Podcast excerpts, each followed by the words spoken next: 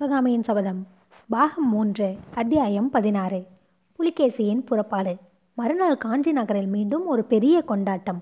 அன்று வாதாபி சக்கரவர்த்தி புலிகேசி காஞ்சியிலிருந்து புறப்படுவதாக ஏற்பாடாகி இருந்தது. புறப்படுவதற்கு முன்னால் இன்னொரு தடவை காஞ்சி மாநகரை நன்றாய் பார்க்க வேண்டும் என்று புலிகேசி விரும்பினார். எனவே இரு சக்கரவர்த்திகளும் பட்டத்து யானை மீது அமர்ந்து நகர்வலம் கிளம்பினார்கள். இந்த வைபவத்தை முன்னிட்டு காஞ்சி நகரம் அன்று மிக சிறப்பாக அலங்கரிக்கப்பட்டிருந்தது. நகர மாந்தர்கள் ஸ்திரீகளும் புருஷர்களும் அழகிய ஆட ஆபரணங்கள் பூண்டு தெரு ஓரங்களில் கும்பலாக நின்று கொண்டிருந்தார்கள். ஆங்காங்கே பல வகை வாத்தியங்கள் முழங்கிக் கொண்டிருந்தன. உப்பருகி மேல் மாடங்களிலிருந்து இரு சக்கரவர்த்திகளும் அமர்ந்து சென்ற பட்டத்து யானை மீது மலர் மாறி புழுந்து கொண்டிருந்தார்கள். காஞ்சி மாநகரின் அழகிய விசாலமான வீதிகளையும் மாட மாளிகைகளையும் கோயில்களையும் கோபுரங்களையும் சிற்ப சித்திர மண்டபங்களையும் நடன அரங்கங்களையும் புத்த விகாரங்களையும் சபணர் ஆலயங்களையும் எவ்வளவுதான் பார்த்தாலும் புலிகேசுக்கு அலுப்பு ஏற்பட்டதாக தெரியவில்லை. பாரவியை மகாகவி என்று நினைத்து கொண்டிருந்தேன். அவர் எவ்வளவு மட்டமான கவி என்பது இப்போதுதான் தெரிகிறது என்றார் வாதாபி சக்கரவர்த்தி திடீரென்று. அதென்ன அப்படி சொல்கிறீர்கள்? பாரவியின் கிராதார்ஜுனியம் எவ்வளவு அழகான காவியம். தாங்கள் படித்திருக்கிறீர்கள் அல்லவா? என்றார் மகேந்திர பல்லவர். ஆ இந்த கவிகள் மலையையும் காட்டையும் மலையையும் மேகத்தையும் வர்ணிக்க சொன்னால் வர்ணிப்பார்கள். இந்த மாதிரி ஒரு நகரத்தை வர்ணிக்க சொன்னால் அப்போது அவர்களுடைய சாமர்த்தியம் எல்லாம் எங்கோ போய்விடுகிறது பார்வை இந்த நகரத்தை பற்றி எனக்கு எழுதிய வர்ணனை எல்லாம் இதன் உண்மை சிறப்பில் கால் பங்கு கூட வராது. பல்லவேந்திரா நான் ஒன்று சொல்கிறேன். கேட்கிறீர்களா? நாம் இருவரும் ஒரு பரிவர்த்தனை செய்து கொள்வோம். நர்மதையிலிருந்து துங்கபத்ரை வரை பறந்து கிடக்கும் என்னுடைய சாம்ராஜ்யம் முழுவதையும் எடுத்துக்கொண்டு அதற்கு மாறாக இந்த காஞ்சி மாநகரை மட்டும் எனக்கு கொடுங்கள் என்றார் வாதாபி அரசர். மன்னர் மன்னா திவ்யமாக இந்த காஞ்சி நகரை எடுத்துக்கொள்ளுங்கள் அதற்கு மாறாக உங்கள் ராஜ்யம் முழுவதையும் எனக்கு கொடுக்க வேண்டாம். அஜந்தா மலையையும் அதன் குகைகளையும் மட்டும் கொடுத்தால் போதும். கல்லினாலும் சுண்ணாமினாலும் மண்ணினாலும் மரத்தினாலும் கட்டிய இந்த மாநகரின் கட்டடங்கள் எல்லாம் ஒரு காலத்தில் இடிந்து தகர்ந்து போனாலும் போகலாம். அஜந்தா மலையின் குகைகளின் எழுதிய அழியா வர்ண சித்திரங்கள் நீடூழி காலம் இருக்கும். சலுக்ககுல சிரேஷ்டரே தங்களுக்கு ஒரு சமாச்சாரம் தெரியுமா? நேற்று நடனமாடினாலே சிவகாமி. வாதாபிக்கு போகிறாயா என்று கேட்டதும் அவள் அவ்வளவு மனத்தாங்களுடன் பேசினாள் அல்லவா? நீங்கள் மட்டும் அவள் தந்தை ஆயனரிடம் அஜந்தாவை பற்றி ஒரு வார்த்தை சொல்ல வேண்டியதுதான். உங்களுடன் வந்தால் அஜந்தா வர்ண ரகசியத்தை தெரியப்படுத்துவதாக சொல்ல வேண்டியதுதான். உடனே உங்களுடன் புறப்பட்டு வர ஆயத்தமாகி விடுவார். அப்படியா? ஆயன சிற்பிக்கு அர்ஜந்தா வர்ண விஷயத்தில் அவ்வளவு அக்கறையா? என்று புலிகேசி கேட்டபோது ஏதோ பழைய நினைவு வந்தவரைப் போல் அவருடைய கண்களில் சிந்தனை குறி தோன்றியது. ஆமாம் ஆமாம். அஜந்தா வர்ண ரகசியத்தை தெரிந்து கொண்டு வருவதற்காக ஆயனர் தூது கூட அனுப்பினாரே அது உங்களுக்கு ஞாபகம் இல்லையா? என்றார் பல்லவ சக்கரவர்த்தி. பின்னர் தொடர்ந்து ஆஹா அந்த ஓலையை படிக்க கேட்டபோது நீங்கள் எப்படி திகைத்தீர்கள்? என்று கூறிவிட்டு கலவகலவென்று நகைத்தார். விதி விதி என்று சொல்கிறாளே அந்த விதியானது அப்போது மகேந்திரவர்மரின் நாவிலே வந்து உட்கார்ந்து கொண்டது.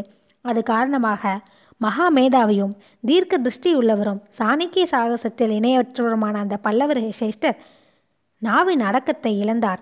யாகாவார் ஆயினும் நாகாக்க காவாக்கால் சோகாப்பர் சொல்லிழுக்கப்பட்டு என்னும் பொய்யா மொழிப்புலவரின் வாக்கை நன்கறிந்தவராயினும் அச்சமயம் அதை மறந்துவிட்டார். அவருடைய இதய அந்தரங்கத்துக்குள்ளே கிடந்த ரகசியங்கள் ஒவ்வொன்றாய் வெளிவரலாயின.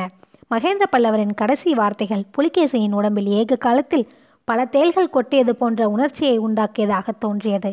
சத்ருமல்லா எதை பற்றி சொல்கிறீர்கள்? உங்களுக்கு எப்படி தெரியும்? என்று கேட்டுவிட்டு பாம்பு சீர்வதைப் போல் பெருமூச்சு விட்டார் புலிகேசி.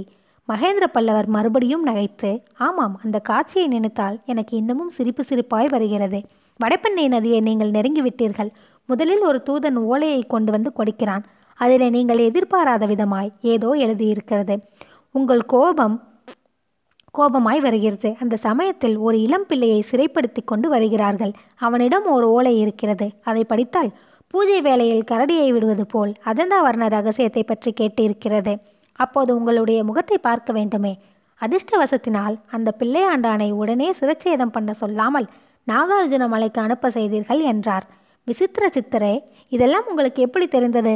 கிட்ட இருந்து பார்த்தது போல் சொல்கிறீர்களே என்று பல்லை கடித்து கொண்டு கேட்டாள் புலிகேசி. கிட்ட இருந்து பார்த்தனால்தான் தெரிந்தது என்றார் மகேந்திர சக்கரவர்த்தி. புலிகேசி மகேந்திரரின் முகத்தை உற்று பார்த்துவிட்டு ஆ அப்படியானால் அந்த வஜ்ரபாகு என்கிற தூதன் தாங்கள்தானாக்கும் என்றார். அடியேன்தான் என்றார் மகேந்திர பல்லவர். என் மனதை குழப்பிக் கொண்டிருந்த பல மர்மங்களில் ஒன்று வெளியாகிவிட்டது. மீதமுள்ள மர்மங்களை கண்டுபிடிப்பதில் இனிமேல் கஷ்டமே இராது என்று புலிகேசி மெல்லிய குரலில் தமக்குத்தாமே சொல்லிக் கொண்டார். பிறகு உரத்த குரலில் அப்படியானால் வஜ்ரபாகு கொண்டு வந்த அந்த ஓலை? என்று கேட்டார். தூதனையே சிருஷ்டி செய்வதவனுக்கு ஓலையை சிருஷ்டி செய்வது தானா பெரிய காரியம்? இல்லை இல்லை. காஞ்சி மகேந்திர பல்லவருக்கு எதுவுமே பெரிய காரியமில்லை. ஐயா இப்போதாவது எனக்கு சொல்லலாம் அல்லவா எது நிஜ ஓலை? எது பொய் ஓலை? சத்யாஸ்ரயா அந்த பிள்ளை முதலில் கொண்டு வந்த நிஜமான ஓலை மட்டும் உங்களிடம் அப்போது வந்திருந்தால் இன்றைக்கு நீங்களும் நானும் இந்த காஞ்சி மாநகரின் வீதிகளில் பட்டத்து யானையின் மீது அமர்ந்து ஊர்வலம் வந்து கொண்டிருக்க மாட்டோம். ஊர்வலம் வருவதற்கு வீதியே இராது காஞ்சி நகரமும் இராது. வைஜெயந்தி அடைந்த கதியை காஞ்சியும் அடைந்திருக்கும். நண்பரே இப்போது நீங்களும் உண்மையை சொல்லுங்கள். இந்த அழகான நகரை அடியோடு அழித்துவிடும் எண்ணம் அப்போது உங்கள் உள்ளத்தில் இருக்கவில்லையா? என்று மகேந்திரர் கேட்டார். புலிகேசி தன் மனதிற்குள் அப்போது அவ்வளவாக இல்லை. இப்போதுதான் இந்த நகரை எரித்து பொசுக்கி சாம்பலாக்கி விட வேண்டும் என்று தோன்றுகிறது என்று எண்ணிக்கொண்டார். வெளிப்படையாக பல்லவேந்திரா முதல் ஓலையில் நிஜ ஓலையில் என்ன எழுதியிருந்தது என்று கேட்டார். வேறொன்றும் இல்லை பாகப்பிரிவினை தான் செய்திருந்தது. பல்லவ சாம்ராஜ்யத்தையும் காஞ்சி சுந்தரியையும் நீ எடுத்துக்கொள். நடன கலாராணி சிவகாமியை மட்டும் எனக்கு கொடுத்துவிடு என்று பிக்ஷு உங்களை கேட்டிருந்தார். இதை கேட்ட வாதாபி சக்கரவர்த்தி சிறிது நேரம் யோசனையில் ஆழ்ந்துவிட்டு காஞ்சி சுந்தரியை கைப்பற்றுவது அவ்வளவு சுலபமான காரியமா என்றார். நண்பரே அந்த ஓலையில் எழுதியிருந்தபடி நீங்களே நேரே காஞ்சிக்கு வந்திருந்தால் அது சுலபமாகத்தான் இருந்திருக்கும். அப்போது இந்த காஞ்சி கோட்டை வாசல்களின் கதவுகள் உங்கள் யானைப்படையில் ஒரு யானையின் மோதலுக்கு கூட ஈடு கொடுத்து நின்றிருக்க முடியாது என்றார் மகேந்திர பல்லவர். புலிகேசியின் உள்ளத்தில் பல தீமலைகள் ஏக காலத்தில் நெருப்பை கக்க ஆரம்பித்தன. மகேந்திரரை ஏறிட்டு நோக்கி பல்லவேந்திரா அர்த்த சாஸ்திரத்தை எழுதிய கௌட்டில்யர் உங்களிடம் பிச்சை வாங்க வேண்டும் என்றார். எங்கள் தென்னாட்டிலும் ஒரு பிரபல ராஜதந்திரி உண்டு. அவர் பெயர் திருவள்ளுவர். அந்த பெரியார் எழுதிய பொருளதிகார நூலை உங்களுக்கு பரிசளிக்க வேண்டும் என்று எனக்கு விருப்பம். ஆனால் எங்கள் செந்தமிழ் மொழியை இன்னும் நீங்கள் நன்றாய் பயிலவில்லையே என்றார் சத்ருமல்லர். பிறகு நண்பரே போனதெல்லாம் போயிற்று. அதையெல்லாம் பூர்வ ஜென்ம அனுபவமாக நினைத்து மறந்து விடுங்கள். இந்த பத்து தினங்களில் நீங்களும் நானும் அத்தியந்த சிநேகிதர்களாகிவிட்டோம். உங்களை நான் அறிந்து கொண்டேன். என்னையும் நீங்கள் அறிந்து கொண்டீர்கள். உங்களுடைய படையெடுப்பை தடுப்பதற்கு நான் கையாண்ட தந்திரங்களை எல்லாம் என் மனதிற்குள் வைத்திருப்பது சிநேகித துரோகம் என்றுதான் அவற்றை உங்களுக்கு சொன்னேன். இனிமேல் நமது தேசத்திற்கு எவ்வித தடங்களும் இல்லை. நம் இருவருடைய ஆயுளும் உள்ளவரையில் நாம் இனிமேல் சிநேகிதர்கள். என் ஆழ்காலத்தில் தங்களுக்கு விரோதமாக இனி நான் ஒன்றும் செய்ய மாட்டேன். தாங்களும் அப்படித்தானே? என்று மகேந்திர பல்லவர் உண்மையான உள்ள நெகிழ்ச்சியுடன் கேட்டார். சத்ருமல்லா அதை பற்றி கேட்க வேண்டுமா? என்றார் வாதாபி சக்கரவர்த்தி. நகர்வலமெல்லாம் முடிந்து பட்டத்து யானை காஞ்சியின் வடக்கு கோட்டை வாசல் அண்டை வந்து நின்றது. இரு சக்கரவர்த்திகளும் பிரிய வேண்டிய சமயம் வந்தது. யானையின் மீது இருந்தவர்கள் பூமியில் இறங்கினார்கள். ஒருவரை ஒருவர் ஆலிங்கனம் செய்து கொண்டார்கள். பல்லவேந்திரா உங்கள் நகருக்கு விருந்தினனாக வந்ததில் எனக்கு எவ்வளவோ சந்தோஷம். அபூர்வமான காட்சிகளை கண்டேன். அபூர்வமான விஷயங்களை கேட்டேன். ஆனால் தங்கள் வீர புதல்வன் மாமல்லனை பார்க்காமல் திரும்பி போவதிலே தான் கொஞ்சம் வருத்தம் என்றான் புலிகேசி. ஆம் மாமல்லனையும் பார்க்கவில்லை. உங்களுக்கு முதலில் ஓலை கொண்டு வந்த வாலிபனையும் நீங்கள் பார்க்கவில்லை. நாகநந்தி பல்லவ ராஜ்யத்துக்கு பெரியதொரு உபகாரம் செய்தார். சிறந்த வீர தளபதி ஒருவனை அளித்தார். புலிகேசி குறுக்கிட்டு ஆமாம் தளபதி பரஞ்சோதியை பாராததிலும் எனக்கு ஏமாற்றம்தான். அவர்கள் இருவரும் எங்கே என்பதை இன்னும் தாங்கள் சொல்லவில்லையே என்றார். பாண்டிய மன்னனை வழியனுப்ப அவர்கள் போயிருக்கிறார்கள். இன்றைக்கு காலையிலே தான் செய்தி வந்தது. பாண்டியனை கீழே சோழ நாட்டின் எல்லை வரையில் கொண்டு போய்விட்டு வட்டார்களாம் விட்டார்களாம். ஆஹா நினைத்தேன். ஏதோ பாண்டியனுக்கு நீங்கள் சம் சம்மந்தியாக போவதாக ஒரு வரந்தி இருந்ததே. சம்மந்தி உபச்சாரம் செய்வதற்கு தான் மாமல்லனும் பரஞ்சோதியும் போனார்கள் என்று கூறி மகேந்திர பல்லவர் நகைத்தார். விசித்திர சித்தரே போய் வருகிறேன். போவதற்கு முன்னால் கடைசியாக ஒரு வார்த்தை கேட்கிறேன். நாகநந்தி பிக்ஷு யார் என்பது உங்களுக்கு தெரியுமா? என்று புலிகேசி கேட்க மகேந்திர பல்லவர் உத்தேசமாக தெரியும் என்று கூறி வாதாபி சக்கரவர்த்தியின் காதோடு ஏதோ கூறினார். ஆ உங்களுக்கு தெரியாதது ஒன்றுமே இல்லை. அப்படி தெரிந்திருக்கும் போது அவரை நீங்கள் விடுதலை செய்து என்னுடன் அனுப்பப் போவதில்லையா? என்று புலிகேசி ஆங்காரமான குரலில் கேட்டார். சக்கரவர்த்தி கோரினால் அவ்விதமே செய்ய தடையில்லை என்றார் மகேந்திர பல்லவர். வாதாபி சலுக்க குலத்தார் யாரிடமும் எந்த கோரிக்கையும் செய்து கொள்வதில்லை என்று புலிகேசி கம்பீரமாக கூறினார். காஞ்சி பல்லவ குலத்தினர் யாருக்கும் கோராத வரத்தை கொடுப்பதில்லை என்றார் மக மகேந்திர பல்லவர். பல்லவேந்திரா போய் வருகிறேன் என்றார் புலிகேசி. சத்யாஸ்ரயா ஞாபகம் இருக்கட்டும் என்றார் மகேந்திரர். ஒரு நாளும் மறக்க மாட்டேன் என்றார் வாதாபி மன்னர் சிவகாமியின் சபதம். பாகம் மூன்று அத்தியாயம் பயன் பதினைந்து. நமனை அஞ்சோம் வேலனின் காதலி நீலமயில் ஒன்றை வளர்த்து வருகிறாள். அந்த மயிலை பார்க்கும் போதெல்லாம் அவளுக்கு முருகனுடைய நினைவு வருகிறது. காதலின் தாபம் அதிகமாகிறது. ஒரு நாள் மயிலை பார்த்து சொல்கிறாள் நீ பெருமான் முருகனுடைய வாகனம் அல்லவா? போ போய் அவரை இங்கு விரைவில் அழைத்து வா என்று கட்டளையிடுகிறாள். கட்டளையிடுவதுடன் நிற்காமல் மயிலை அடிப்பதாக பயமுறுத்தி விரட்டி விடுகிறாள். நீலமயில் விரைவில் திரும்பி வரும் என்றும் வரும்போது தன் மீது வேலனை ஏற்றிக்கொண்டு ஆடி வரும் என்றும் காதலி வழி பார்த்து கொண்டிருக்கிறாள். ஆனால் நெடுநேரம் காத்திருந்தும் மயிலையும் காணவில்லை வேலனையும் காணவில்லை. வேலன் ஒருவேளை அடியோடு தன்னை மறந்து விட்டிருப்பாரோ என்று ஒரு கணம் தோன்றுகிறது. உடனே அந்த பழைய சம்பவம் ஞாபகத்துக்கு வருகிறது. கடைசி தடவை வேலனை அவள் சந்தித்த போது என்னை மறந்துவிடக்கூடாது என்று தான் இறந்து கேட்டுக்கொண்டதும் அவர் தம் வேலின் மேல் ஆணையாக உன்னை ஒரு நாளும் மறக்க மாட்டேன் என்று வாக்களித்ததும் நினைவுக்கு வருகின்றன. உடனே இல்லை அவர் ஒரு நாளும் மறந்திருக்க மாட்டார். இந்த மயில்தான் தாமதம் செய்கிறது. என்று தீர்மானித்துக் கொள்கிறாள். தன் மணக்கண்ணின் முன்னால் மயிலை உருவகப்படுத்தி நிறுத்தி கொண்டு சொல்கிறாள் மறவேன் மறவேன் என்று வேலின் மேல் ஆணையிட்ட மன்னரும் மறப்பாரோ நீலமயிலே என்ற சிவகாமி பாடிக்கொண்டு அபிநயமும் பிடித்த போது சபையோரின் கண்முன்னால் இருந்து சிவகாமி மறைந்து விட்டாள். தமிழகத்தின் அதிதெய்வமான ஸ்ரீ சுப்பிரமணியர் கோ கையில் வேலுடனே அவர்கள் கண்முன்னால் நின்றார். கருணையும் அன்பும் ததும்பிய கண்களினால் முருகப்பெருமான் தன்னிடம் காதல் கொண்ட பெண்ணை நோக்குவதையும் கையில் பிடித்த வேலின் மேல் ஆணை வைப்பதையும் உன்னை என்றும் மறவேன் என்று உறுதி கூறுவதையும் சபையோர் பிரத்யட்சமாய் கண்டார்கள். அடுத்த கணத்தில் வேலனும் வேலும் மறைய வேலனை பிரிந்த காதலியையும் நீலமயிலையும் சபையோர்கள் தங்கள் எதிரே பார்த்தார்கள். காதலியின் உயிர் வேலனை பிரிந்திருக்கும் ஆற்றாமையினால் உருகி கரைவதையும் அவர்கள் கண்டார்கள். அன்பர் வரவு நோக்கி இங்கு நான் காத்திருக்க அண்ணனடை பயில்வாயோ வண்ணமயிலே. என்னும் அடிக்கு சிவகாமி அபிநயம் பிடித்த போது முதலிலே தன்னந்தனியான ஒரு பெண் கண்களில் அளவற்ற ஆசையுடனும் ஆர்வத்துடனும் முடிவில்லாமல் நீண்டு சென்ற வழியை கண்கொட்டாமல் பார்த்து கொண்டிருப்பதை பார்த்தார்கள். பிறகு அந்த பெண் அண்ணனடை பயிலும் வண்ணமயிலை பரிகசிப்பதற்காக தானும் அண்ணனடை நடந்து காட்டிய போது சபையில் களீர் என்று சிரிப்பு உண்டாயிற்று. அவ்விதமே முருகன் தன்னை வாகனமாய் கொண்ட பெருமிதத்தினால் மயிலின் தலைக்கேறிய போதையை காட்டிய போதும் அதனால் மயில் பாதையை மறந்து திண்டாடிய பேதைத்தனத்தை குறிப்பிட்ட போதும் சபையில் ஒரே குதூகலமாய் இருந்தது. ஒருவேளை என் மேல் பழி தீர்த்து கொள்வதற்காக வழியில் வேணுமென்று படுத்து உறங்கிவிட்டாயா? என்று மயிலை பார்த்து கேட்டுவிட்டு அப்பேற்பட்ட அநியாயத்தை செய்த மயிலே என்னவோ நீ எப்படியாவது சௌக்கியமாய் இரு என்று மனங்கசந்து ஆசைப்படுப்பதற்கு அறியு அறிகுறியாக வாலி நீ மயிலே என்று வாழ்த்தி அதற்குரிய பாவமும் காட்டிய போது அந்த சபையில் ஏற்பட்ட ஆறாவரத்தை சொல்லி முடியாது. மறுகணத்தில் காதலியின் உள் உள்ளப்பாடு மாறுகிறது. தங்கமயிலே என்று கொஞ்சி அழைத்து இந்த மங்கை மீதிறங்க மாட்டாயா? என்று கெஞ்சுகிறாள். உனக்காகவும் தெரியாது. சொன்னாலும் நீ கேட்க மாட்டாய். உன்னை குற்றம் சொல்லி என்ன பயன்? ஏ வன்கண் மயிலே. என்று மயிலின் கொடுமையான கண்களின் சலன பார்வையை சிவகாமி காட்டிய போது சபையோர் அதிசயத்தில் மூழ்கினார்கள். உன்னை நொந்து பயனில்லை. உலகத்தில் யானைகள் குதிரைகள் என்பதாக எத்தனையோ நல்ல நல்ல பிராணிகள் இருக்க உன்னை போய் வாகனமாய் பிடித்தானே? அவனை அல்லவா நோக வேண்டும்? என்று பாட்டை முடிக்கும்போது அதில் அடங்கியிருந்த சோகம் மனக்கசப்பு பரிகாசம் நகைச்சுவை ஆகிய உள்ளப்பாடுகள் அவ்வளவையும் சேர்ந்தாற்போல் முகத்தில் காட்டிய சிவகாமியின் அற்புத கலைத்திறமை சபையோரை பரவசப்படுத்தியது. ஆம் மேற்கூறிய பாடலும் அபிநயமும் சபையில் எல்லோரையும் பரவசப்படுத்தத்தான் செய்தன. ஒரே ஒருவரை தவிர அந்த ஒருவர் மகேந்திர பல்லவர்தான். அவர் முகத்தில் சினுக்கம் காணப்பட்டது. வேலனிடம் காதலை வெளியிடும் வியா வியாஜத்தில் சிவகாமி மாமல்லரிடம் தன்னுடைய மனம் ஈடுபட்டதையும் தெரிவிக்கிறாள் போலும். வேலின் மேல் ஆணையிட்ட மன்னர் என்பதில் அடங்கிய சிலேடை மிக தெளிவாக மகேந்திரருக்கு விளங்கியது. தன்னிகராலாதான் என்னும் போது சிவகாமி தம்மை பார்த்ததன் கருத்தையும் தெரிந்து கொண்டார். ஆஹா இந்த பெண்ணுக்குத்தான் என்ன தைரியம்? தம்மை தோத்திரம் செய்து அவளுடைய காரியத்தை சாதித்து கொள்ள எண்ணுகிறாள் போலும் ஆஹா மகேந்திர பல்லவனுடைய இயல்பை இவள் இன்னும் அறிந்து கொள்ளவில்லை. இவ்விதம் எண்ணமிட்ட சக்கரவர்த்தி அருகில் இருந்த ஏவலாளனிடம் ஏதோ சொல்லி அனுப்பினார். அவன் போய் ஆயனர் காதோடு ஏதோ கூறினார். ஆயனன் சிவகாமியிடம் அம்மா வாகிச பெருமானின் பதிகம் ஒன்று பாடு என்று கூறினார். ஏற்கனவே சக்கரவர்த்தியின் சினுங்கிய முகத்திலிருந்து அவருடைய மனப்பாங்கை சிவகாமி ஒருவாறு தெரிந்து கொண்டாள். அவர் சொல்லி அனுப்பிய செய்தியினால் அது ஊர்ஜிதமாயிற்று.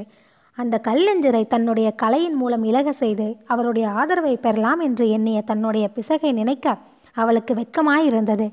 அந்த வெட்கமே மறுகணம் கோபமாக மாறி அவள் உள்ளத்தில் கொந்தளித்தது. பின்வரும் பாடலை ஆரம்பித்தாள். நாமார்க்கும் குடியெல்லாம் நமனை அஞ்சோம். அதுவரையில் ஒரே ஆனந்தத்திலும் குதூகலத்திலும் ஆழ்ந்திருந்த அந்த சபையில் திடீரென்று ஒரு மாறுதல் உண்டாயிற்று.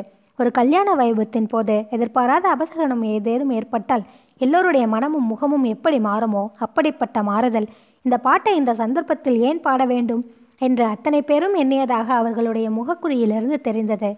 மேற்படி பாடலின் சரித்திரம் அத்தகையதாகும். சமயன சமயத்தை தழுவிய மருள் நீக்கியார் மீது பாடலிபுத்திர சமணர்கள் பற்பர குற்றங்களை சுமத்தி காஞ்சி பல்லவ சக்கரவர்த்திக்கு விண்வம் செய்து கொள்ள மகேந்திர பல்லவர் உண்மையை விசாரித்து உணரும் பொருட்டு அவரை காஞ்சிக்கு வரும்படி கட்டளை அனுப்பினார்.